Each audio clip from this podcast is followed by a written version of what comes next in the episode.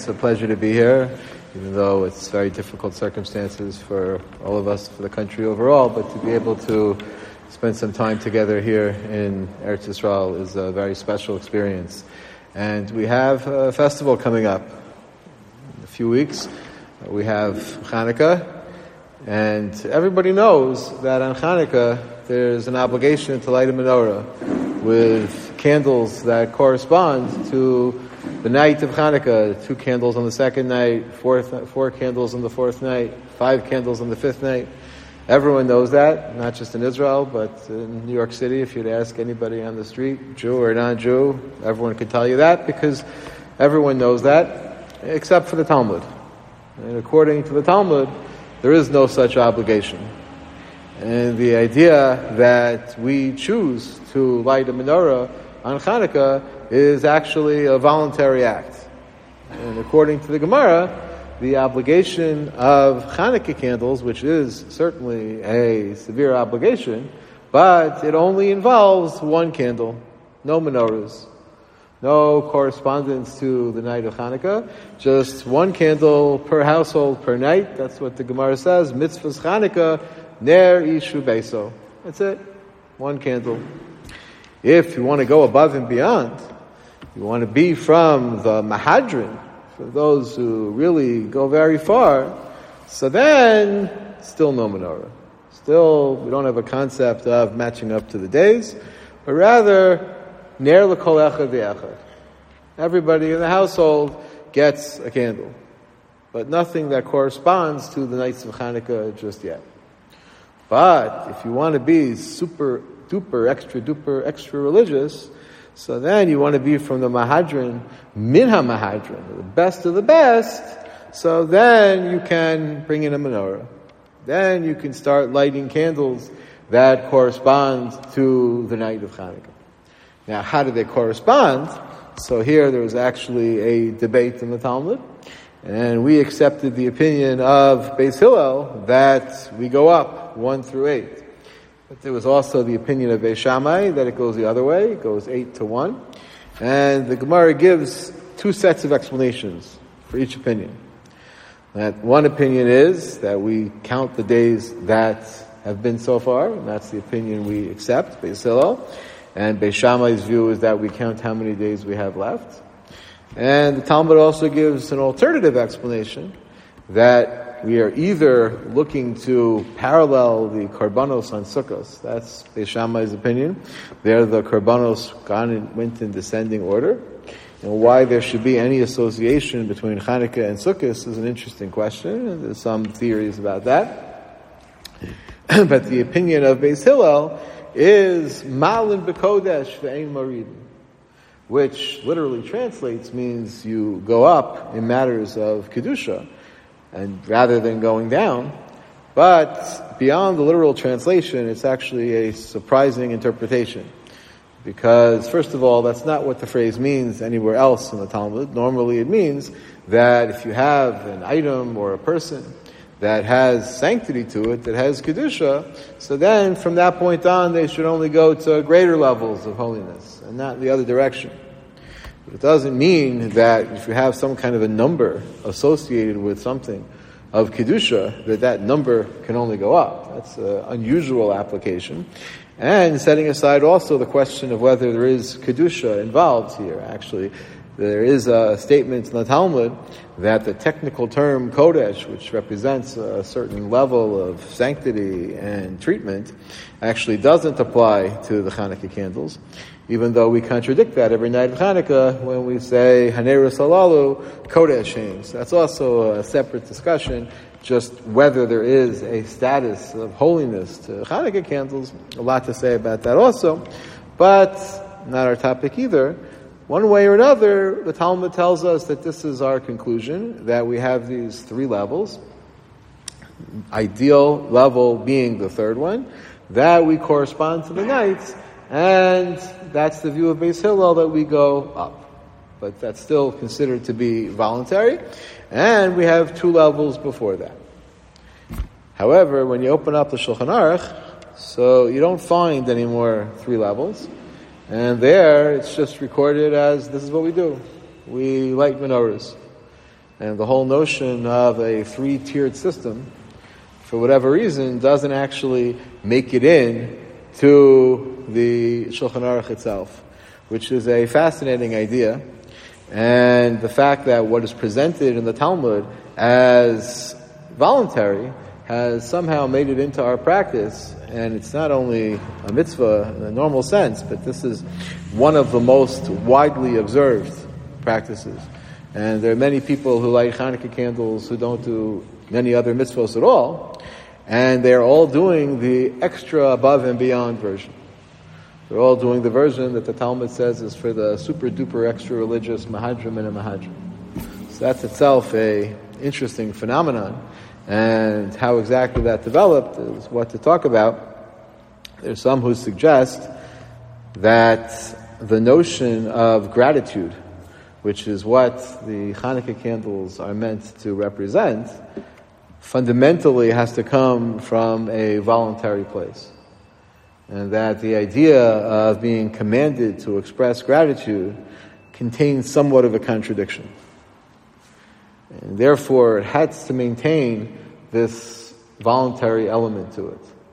Even if in practice that gets totally forgotten. So even if in practice we're all treating it as an obligation, but that still comes from a place of volunteering because the nature of hodah, of gratitude, has to come from a place of free will. And if that's the case, we can't require that this extra expression be there even if, practically speaking, that's what ends up happening, which is a very interesting idea. Maybe could draw parallels to a few other things. We actually have perhaps one other area of halacha that's like that, that was alluded to in last week's parsha, Parshas Vayetze. We find that Yaakov davens. Pasuk says, "Vayifka b'makom vayalin sham." That Yaakov encountered the place, and the Talmud tells us that that encounter is prayer. And that apparently he started the practice of davening Mariv.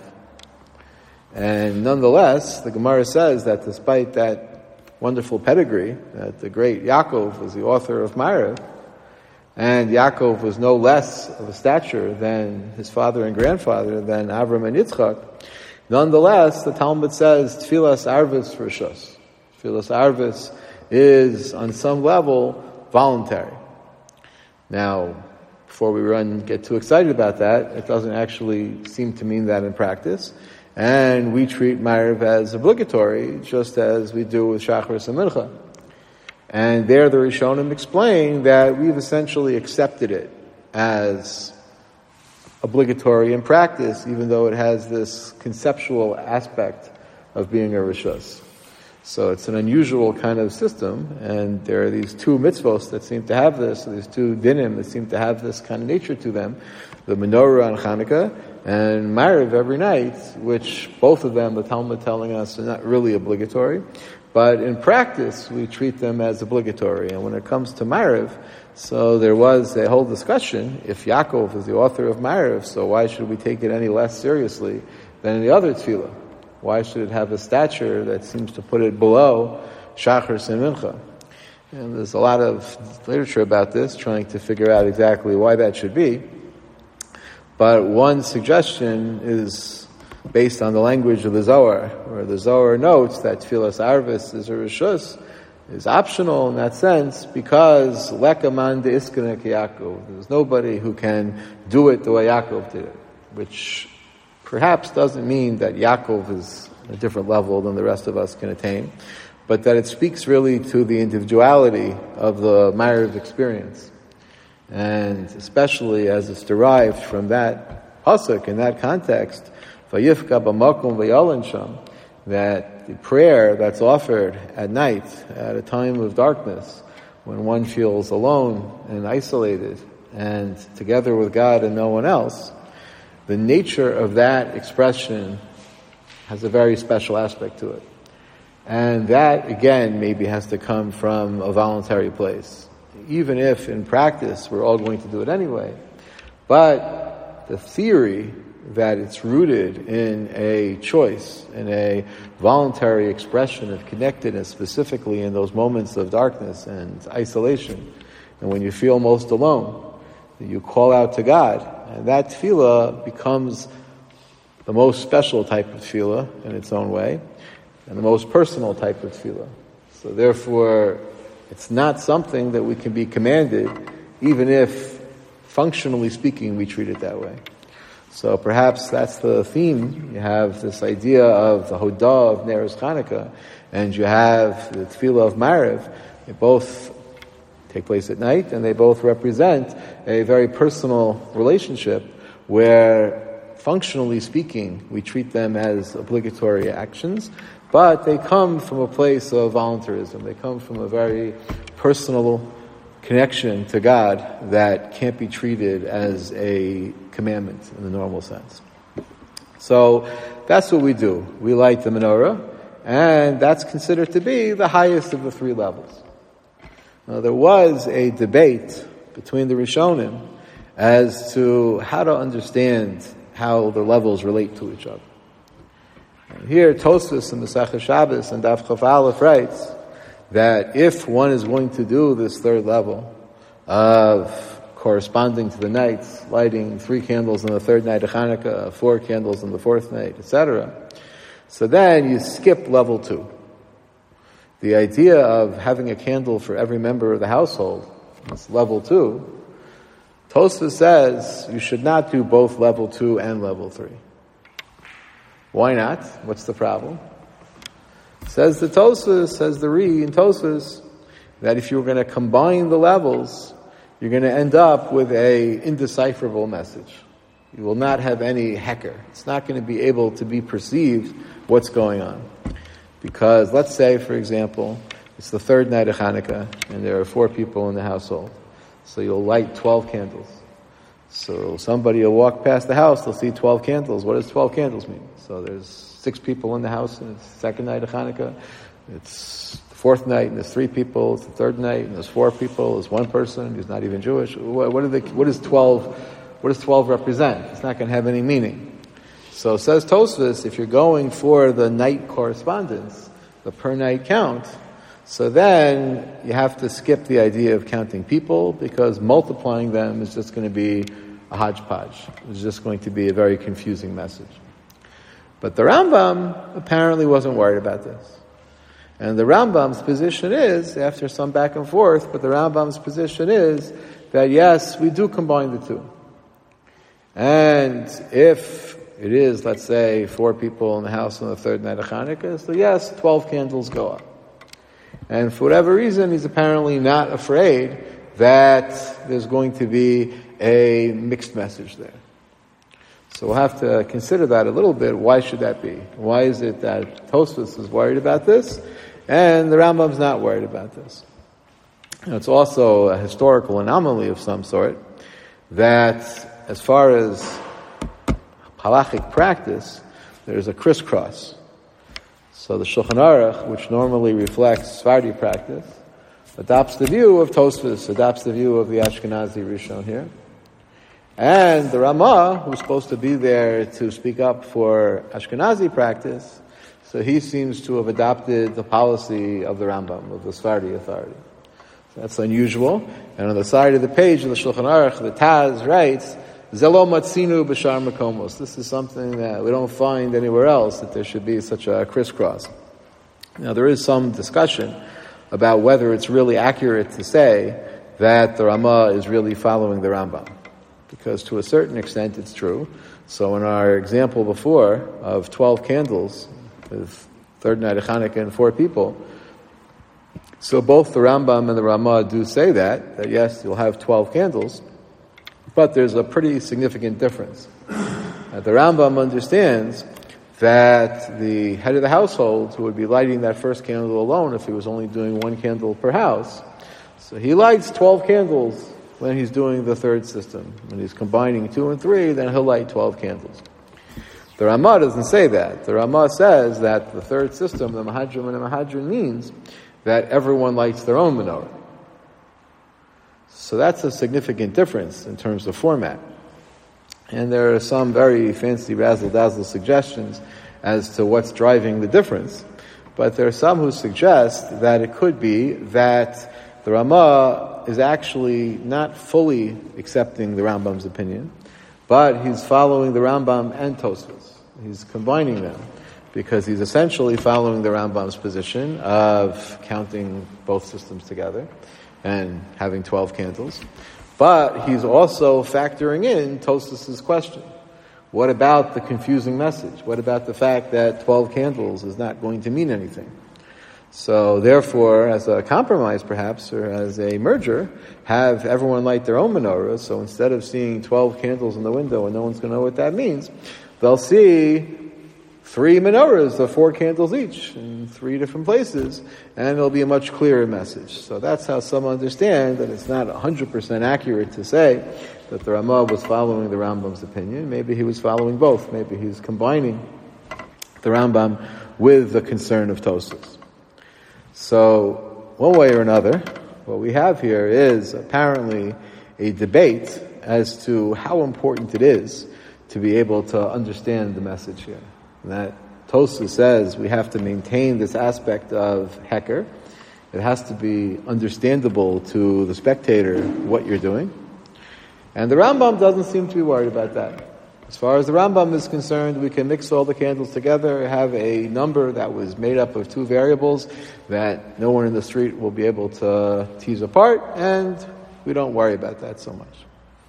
So far, so good? Everybody with me? So, what's behind, from a Lumdisha perspective, from an analytical perspective, what's behind this debate? Why is it that Tosfos was worried about perception, about being able to understand it? And the Rambam didn't seem worried about it. So there is a lot of literature about this, as you'd expect. And many assume that it correlates to a different question. That there's another question beneath the surface here. And that has to do with the concept of Hiddur. This idea of doing a mitzvah in a beautiful fashion. So what exactly drives that? Where exactly does that come from? So we have a general principle of Hiddur Mitzvah across the board that we should try to do all mitzvahs in a beautiful way. And that's derived from a pasuk that we say every morning in Az Yashir. Keli Vanvehu. This is my God. Herman Wouk wrote a book by that title, but he left out the hard part, so that part's easy to translate. Zeh Keli. What does Vanvehu mean? So Vanvehu, the Gemara tries to figure it out also. The Gemara has a few theories. And one theory the Gemara has in Shabbos and Daf Kuf Lamed Gimel is Vanvehu means Hisnoya lefanov b'mitzvos. It comes from the word noah, beautiful. You should do mitzvos in a beautiful way. Sefer Torah na, tzitzis na, tefillin na, all the mitzvah objects that you have should be muhadir, should be beautiful.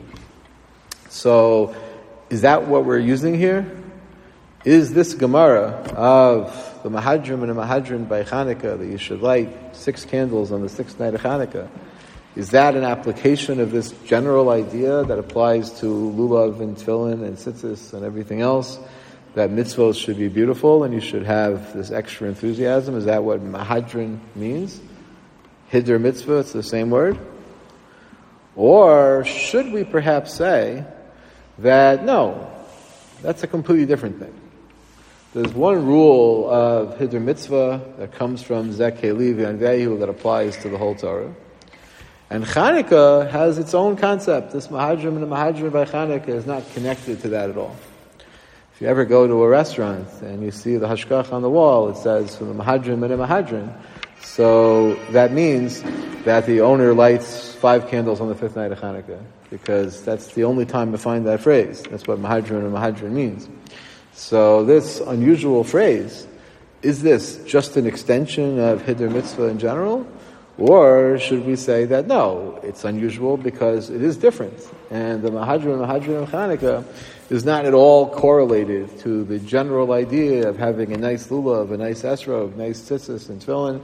It's a completely separate concept. And when we talk about Mahadrim and the Mahadrim of Chanukah, there's no connection to that. Everyone with me so far? So many take this approach that this is at the center of the issue. And one way of applying it is as follows. And just as a warning, I'm going to then suggest flipping it around. But one way of applying it, for example, is a classic sefer. In my day, it was a classic sefer in yeshiva called Mishnah Yavetz. It was written by Yaakov Bezalel Zolti, who was the chief rabbi of Yerushalayim in the 1980s, until about 1980. And he suggested that that's the issue here. The issue is, is this the standard hiddur everywhere else, or is this special? And to illustrate the point, he basically said that the reason Tosfos is concerned with Hecker, and it has to be something that we understand when we look at it, is because that is a rule of Hiddur Mitzvah in general. It has to be visible and something that people can perceive. And there was a discussion, for example, when it comes to a Sefer Torah, so the writing in a Sefer Torah is supposed to be very beautiful, and we have to make underlines in the parchment so that it'll be straight and nice, that the writing in the Sefer Torah will be muhudr. So does that apply also to the Parshios in Tefillin? So that was a debate, and there were those Rishonim who said no, that here Hiddur Mitzvah is meant to be appreciated, and if no one can see it, if it's the only thing that the only person who sees it is the sofer, and then it gets put inside the tefillin and no one else looks at it until next time the sofer checks it, so then that's not going to accomplish anything as far as hiddur. Hiddur has to be something people see. So if that's a rule in hiddur, so then maybe that's why Tosfos takes this position because Tosfos says, okay, Zakeli Veyu is being applied here also. The rules of hiddur are that it has to be visible. So therefore, that's what we're worried about. So why is the Rambam not worried? So the Rambam's not worried because to him, says Rav this is not standard Hiddur. The Hiddur of Hanukkah is special and distinct and not connected to anything else. And it doesn't have to follow the rules. It has its own policy. And the fact that it doesn't have the visibility that other Hidurim require, it's not necessary because this is its own concept. So that's one way to explain this dispute. So far, so good? And to prove the point a little further, Rav notes that there is another halacha, which we'll try to say a little bit more about a little bit later, but there's an unusual halacha when it comes to Neres Chanukah that also distinguishes it from other mitzvahs. That when it comes to Chanukah, you have to make a great effort to make sure that you fulfill this mitzvah. Rambam's language is mitzvah's Chanukah chaviva hiad ma'od. It's a precious mitzvah. And therefore, even if you can't afford it, you have to do it anyway. So what do you do if you can't afford it? Shol al psachim u'mocheres ksusa. You have to knock on doors and beg. You have to sell your clothes. Do whatever it takes to make sure that you have what you need to light on Hanukkah. So this is the Rambam's position, and it's brought in Shulchan Aruch also. But some noted that there's a nuanced difference, perhaps, in the language. That the Shulchan Aruch says you should go begging and do whatever it takes. V'lokeach ner, and take a candle. So why a candle? So in the Biur Halacha, on the bottom of the Shulchan, of the Mishnah Berurah, quotes from the Chemed Moshe that the Shulchan Aruch is assuming here that okay, perhaps you have to go above and beyond for Neres Chanukah. Even so much so is saying that you have to beg for help if you need it. But that would only be for one candle a night, because, as we started, that's the main mitzvah. But to say that you should have to go to such lengths for a hiddur, for an extra gesture, for icing on the cake, that's hard to believe. So that he understands to be the view of the Shulchan Aruch that, okay, you have to go to great lengths, but just for one candle a night, not for the extra muhudr aspects. But the Rambam the Or Samech, in his commentary on the Rambam, Meir Simcha Dvinsk noted that the Rambam has a plural language of Neros, and it seems to be that he's including in this obligation even that which is extra, even that which is the Mahadrim and the Mahadrim, the extra candles. So the Shulchan Aruch's opinion seems more understandable. Why should you have to go to such lengths for something that's not even part of the core obligation, that's going above and beyond? So he suggests, Rav that the Rambam seems to maintain that this is not your standard hiddur. This isn't like getting a nicer esrog than a kosher esrog or getting a nicer tzitzis or. This becomes a part of the mitzvah itself in a more fundamental way, and it's a reflection of the fact that the Mahadran by Chanukah is fundamentally different than the hiddur that we see anywhere else. So that's the gist of how Rav Zolti explains this. Make sense? Okay, I'm not so sure. Because I would actually like to say the opposite. But we'll take the core of it, but I think you should switch it around. I think you have to say a little differently. That really everyone agrees that the Hiddur of Hanukkah, the Mahadran or Mahadran, or that unique phrase, is fundamentally different than Hiddur everywhere else. And there's a pretty conclusive proof to that effect, as some of the Svarim point out, because the Gemara in Bava Kama on Daf tells us that there's a limit to how much we expect you to extend yourself for a hiddur, for something that's just above and beyond. And that limit, at least according to one reading, is to add on a third. So quibble what that means, what a third of the total, a third of what's there already, so it's either 33% or 50%, but it's maximum 50%. So if you have an esrog, a kosher esrog costs $50, and the mahudra esrog costs $500, so then you're not expected to do that. Spend 10 times as much to get a nicer esrog. That's extreme. So you add on a third whatever that is, or tops 50%, but not a multiple of the original number. Now, how could you apply that to Hanukkah? When it comes to Hanukkah, even if we would take just the most basic level two, just the Mahadran, just go per person, and even if there are just two people in the household, you've already doubled your costs. And certainly if you're doing Mahadran and Mina Mahadran, and there are many people in the household, then you're doing many, many times the original cost. So that's way beyond the expectations that we normally have for Hiddur Mitzvah. So it seems like an indication that there's something different here. That this doesn't really fit the rules of Hiddur Mitzvah overall. So I think I have to say a little differently. That really everyone agrees here that there is something special about the Hiddur Mitzvah of Hanukkah that it's not standard and does not fit into the rules of the Hiddur mitzvah that would apply to other mitzvahs. But what differentiates the Rambam and Tosfos? If they can share that core premise that it's all special, it's all different, so then what are they arguing about? So here's where I think we should flip it the other way. That it's actually the Rambam who holds that this is a more standard kind of hiddur. And therefore, what's the difference? The difference between the two opinions would be we can all acknowledge it's different somehow. But how different is it? Is it completely different? A whole new concept that's got nothing to do with Zakeli Van Vehu?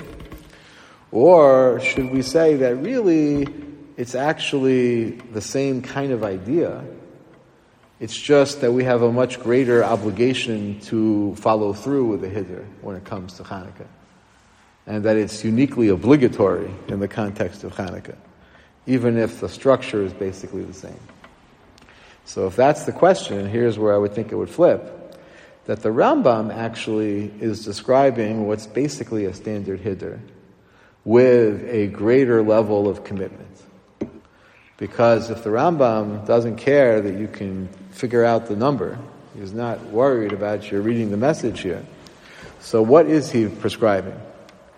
Essentially a bigger presentation. The Ikra mitzvah is one candle, and the Mahadran will be more candles, and the Mahadran and will be a lot more candles. And that's all anyone will be able to figure out. So that is not radically different from what you find elsewhere. So let's say an esrog, for example, is one mitzvah where size is a factor in the hiddur. So a bigger esrog would be considered more mahudr. So you have a similar thing here, that the basic mitzvah is a flame, and the mahudr mitzvah is a bigger flame, is a bigger presentation. So it's not really fundamentally different than the hiddur that you find elsewhere. The difference is in the level of commitment. So the idea that, for example, one should have to spend so much more money on the hiddur here, which everyone has to acknowledge is the case, so that's different than your standard hiddur. But the difference isn't in how it plays out, the difference is in the commitment.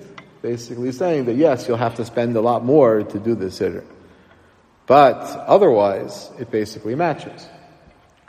So that position that Rav had used to the proof of the Rambam's position, that one has to go begging for Hanukkah candles even for the Mehadrin candles, that also speaks to the commitment. It doesn't change how the mitzvah is fulfilled. It's just saying that you have to take this so seriously that even if you need to beg and knock on people's doors, that's what has to happen. So the Rambam then would basically say this is a standard hiddur with a non-standard level of commitment. But Tosfos, by insisting on Hecker, insisting that it be understandable, is actually saying something different. Because the interpretation that that comes from the general rules of Hiddur, I think we have to challenge that interpretation. Because everyone here, the Rambam and Tosfos, they're both talking about a visible hiddur. No one's talking about lighting the candles in the closet. They're both talking about something people will see. The question is, are they able to read a message in the hiddur? That's unusual. That's something you don't find anywhere else. Imagine a parallel would be if we had such a thing by Esrog, so to say that, okay, on Sukkot, level one is to buy a kosher esrog, level two is a nicer esrog, and level three, you have to have an esrog that jumps up and down and sings and dances and screams out, Happy Sukkot. So that would be a whole different concept. So the idea that a hiddur means not just nicer and bigger, but that there's a new thing here, you have to have, read a message into the mitzvah, that's unique to Hanukkah. And by insisting on that, Tosfos is saying this is really a completely different kind of hiddur. So this question of just how much does it matter? Is this a hiddur about reading a message or just a hiddur about more and nicer? So what's driving that? If that is the question. So what is behind that issue? How important it is? How much should we care that you can read the message in the Neres Chanukah. What's driving that? So what could be, as some suggest, is a pretty fundamental question. And that is, here we're looking to be mafarsem the nace. We're looking to publicize the miracle of Hanukkah. This is major theme within Hanukkah. We should publicize the miracle. Pretty important question. What miracle? What miracle are we trying to publicize? Probably worthwhile knowing if that's what it's all about, publicizing the miracle, having a whole event in honor of awareness, and never getting around to telling people what they need to be aware of. So what are we trying to publicize? Sorry? Chanukah, oh, so that's actually a third thing, perhaps. But that's in the name. It's true, it's definitely significant, but there's actually two other choices. So it even heightens the fact. Sorry? So the oil and military victory would seem to be the two choices. So what do we say in Al Hanisim? Only the military victory, right? So that's pretty significant. So I think if you'd ask, especially let's say children in school, or those people in New York City who know about the menorah, they'll tell you there's a whole story with the oil. It wasn't supposed to last eight days, it was supposed to last one day, and it lasted eight days. That's the miracle. But if you look to Al Hanisim, which is very significant because that is our main vehicle for expressing what we are grateful for on Hanukkah. So three times a day in Shemoneh Esrei and however many times we bench, so we use this to say what we are thankful for. And there isn't a word there about the miracle of the oil. It's all about the military victory. So that would certainly give you the impression that that's the focus, maybe even the exclusive focus. So it could be, some suggest, that that's the issue here. That the Rambam is indeed focused on the military victory as the miracle.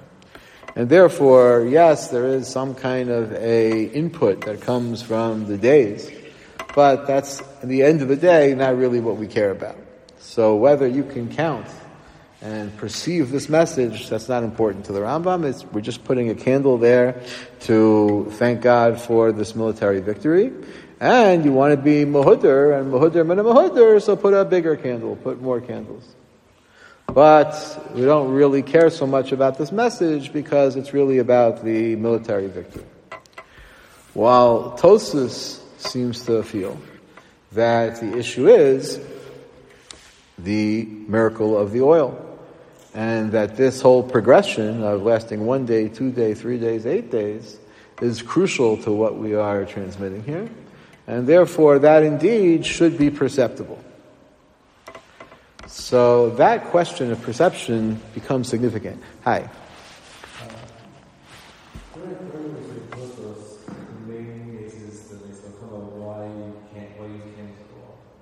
Why should that be the tool?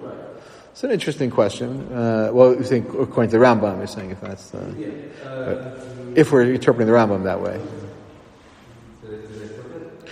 Well, we were saying that that's the Rambam, but either way, it's a good question. Why should the candle so?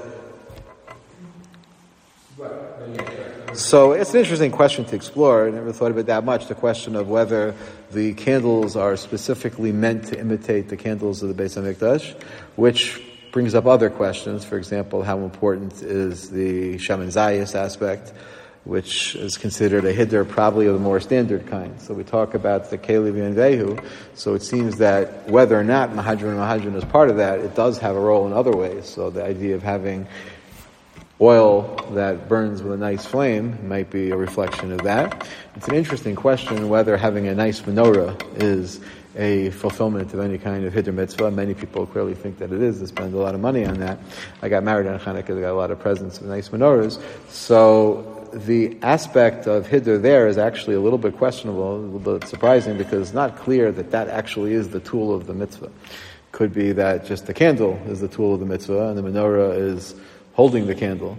So it's actually an interesting question whether there is even the concept of hiddur mitzvah in the menorah itself. But still, we want to support the Judaic dealers, so keep buying them. But whether that's actually a hiddur mitzvah is itself an interesting halachic discussion. Hi.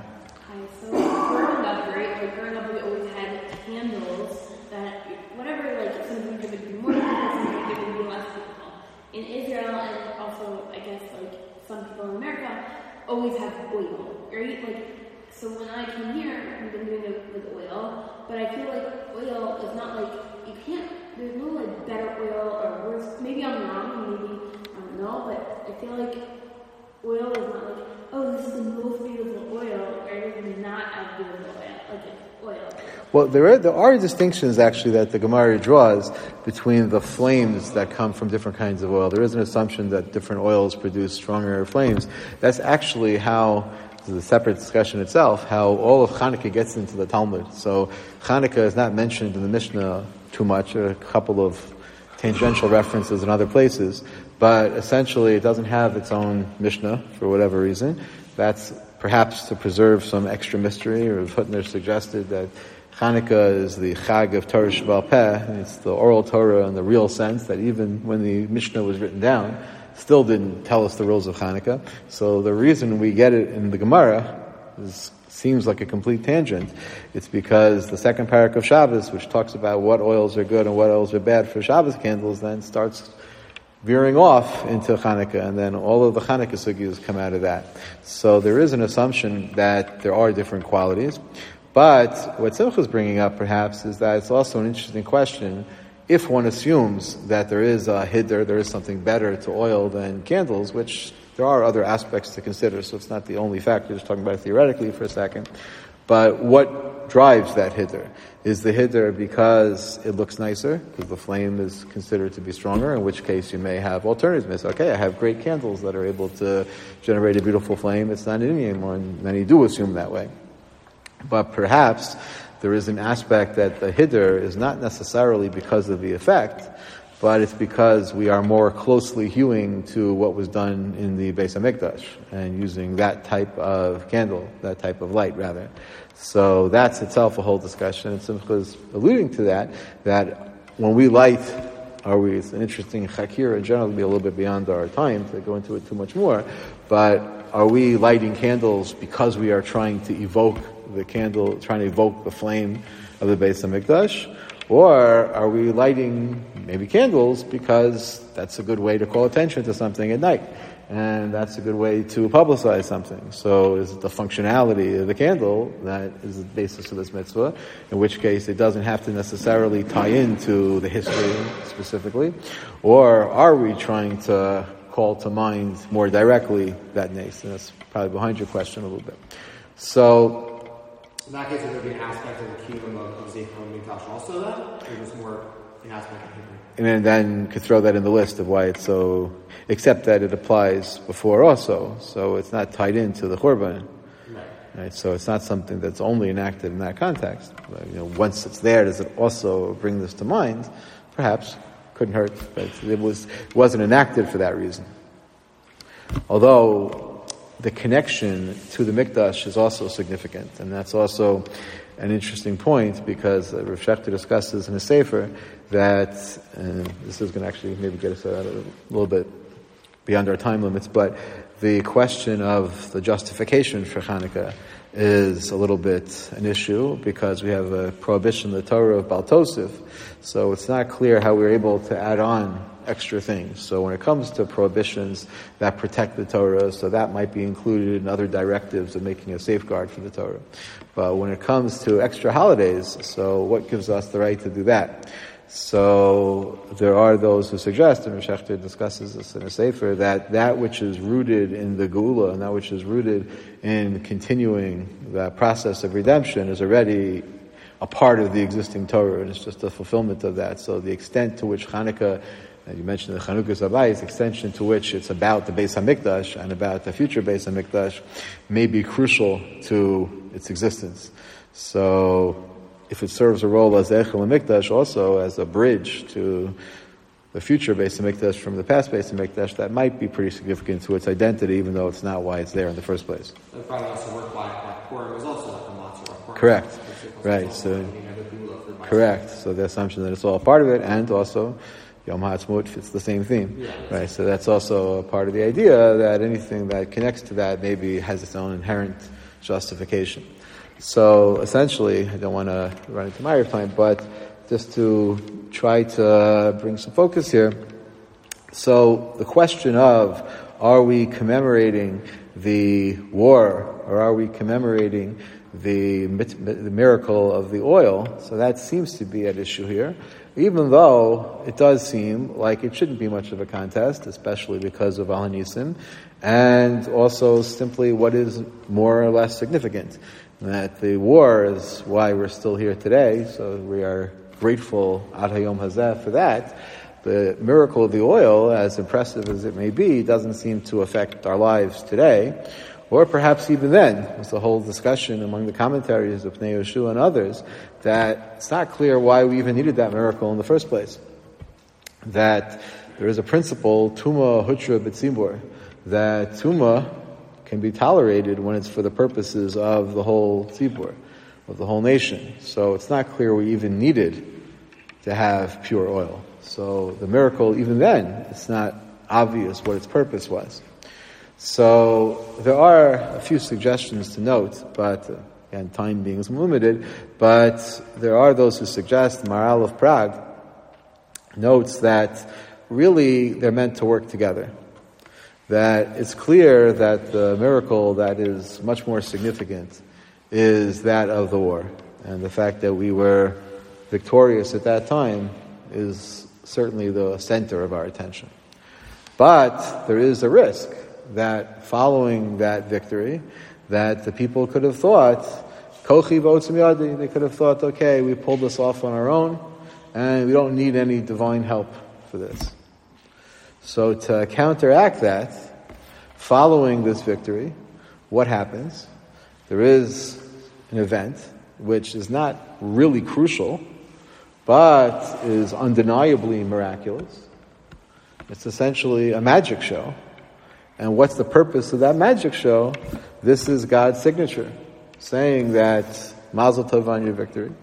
And I want you to know that I was there all along. I want you to know that this only happened because I was with you.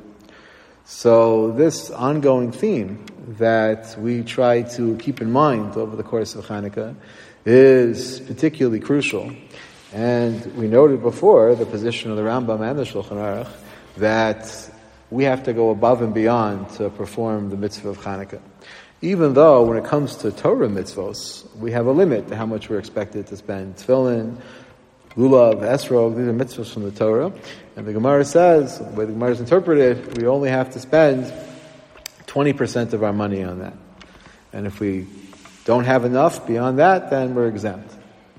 So how come for a rabbinic mitzvah like Hanukkah we have to go begging?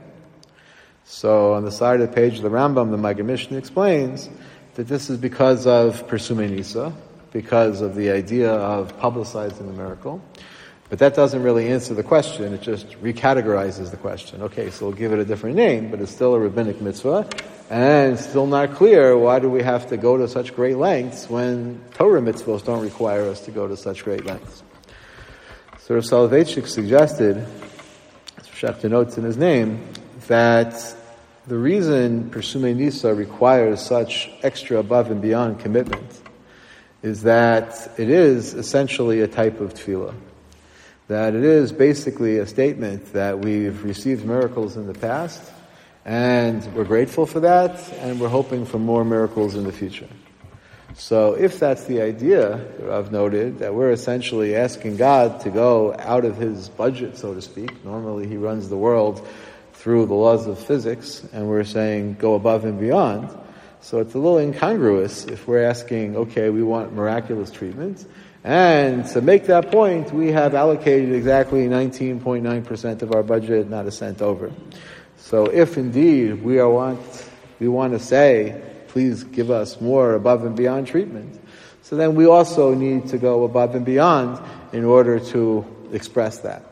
And that idea that the Persuminis of Hanukkah is a tefillah for continued miracles is, I think, a theme that resonates very strongly with us right now at this time of Mohammed and this time of war where we recognize again that HaKadosh Baruch Hu's presence with us is so fundamental, even when it's not obvious, even when we don't necessarily see it all the time.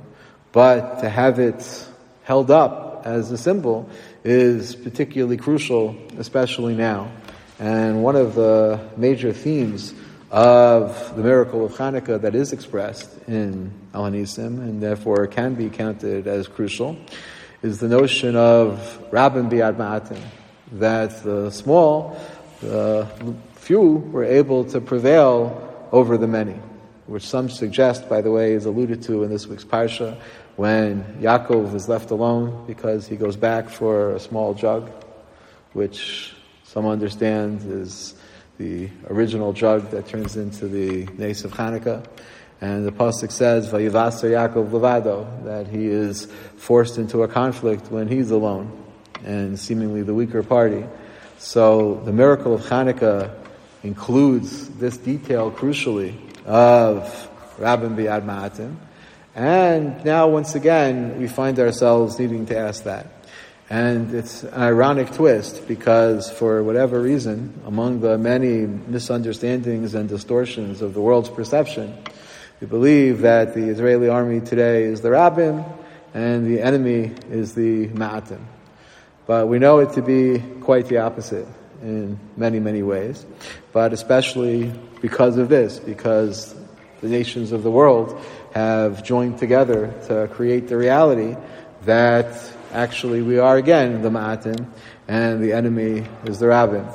And therefore we tap into that miracle and we ask once again that just like in the past, the Kadosh Baruch Hu delivered the Rabbin Biat HaMa'atim and with his help allowed the Ma'atim to prevail. So we are mafarsing this miracle, we publicize this miracle, and we do whatever we can to make sure that that happens, even when it's challenging, and even when it requires that extra reminder in the dark, just like Tfilas Arvis, which takes place in that moment of isolation and feeling of turning to God by oneself.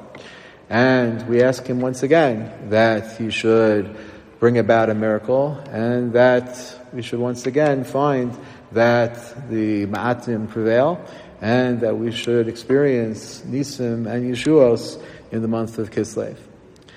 And as we noted that in practice, that mitzvah is crucial and must be fulfilled, despite the fact that the Gemara says that it's voluntary, and that that's true as well about Mariv, which is not functionally Rishus any longer. So I'm not allowed to go beyond Mariv time, so I will stop here, but I thank you so much for coming and for sharing a few moments on this important theme. Yeah.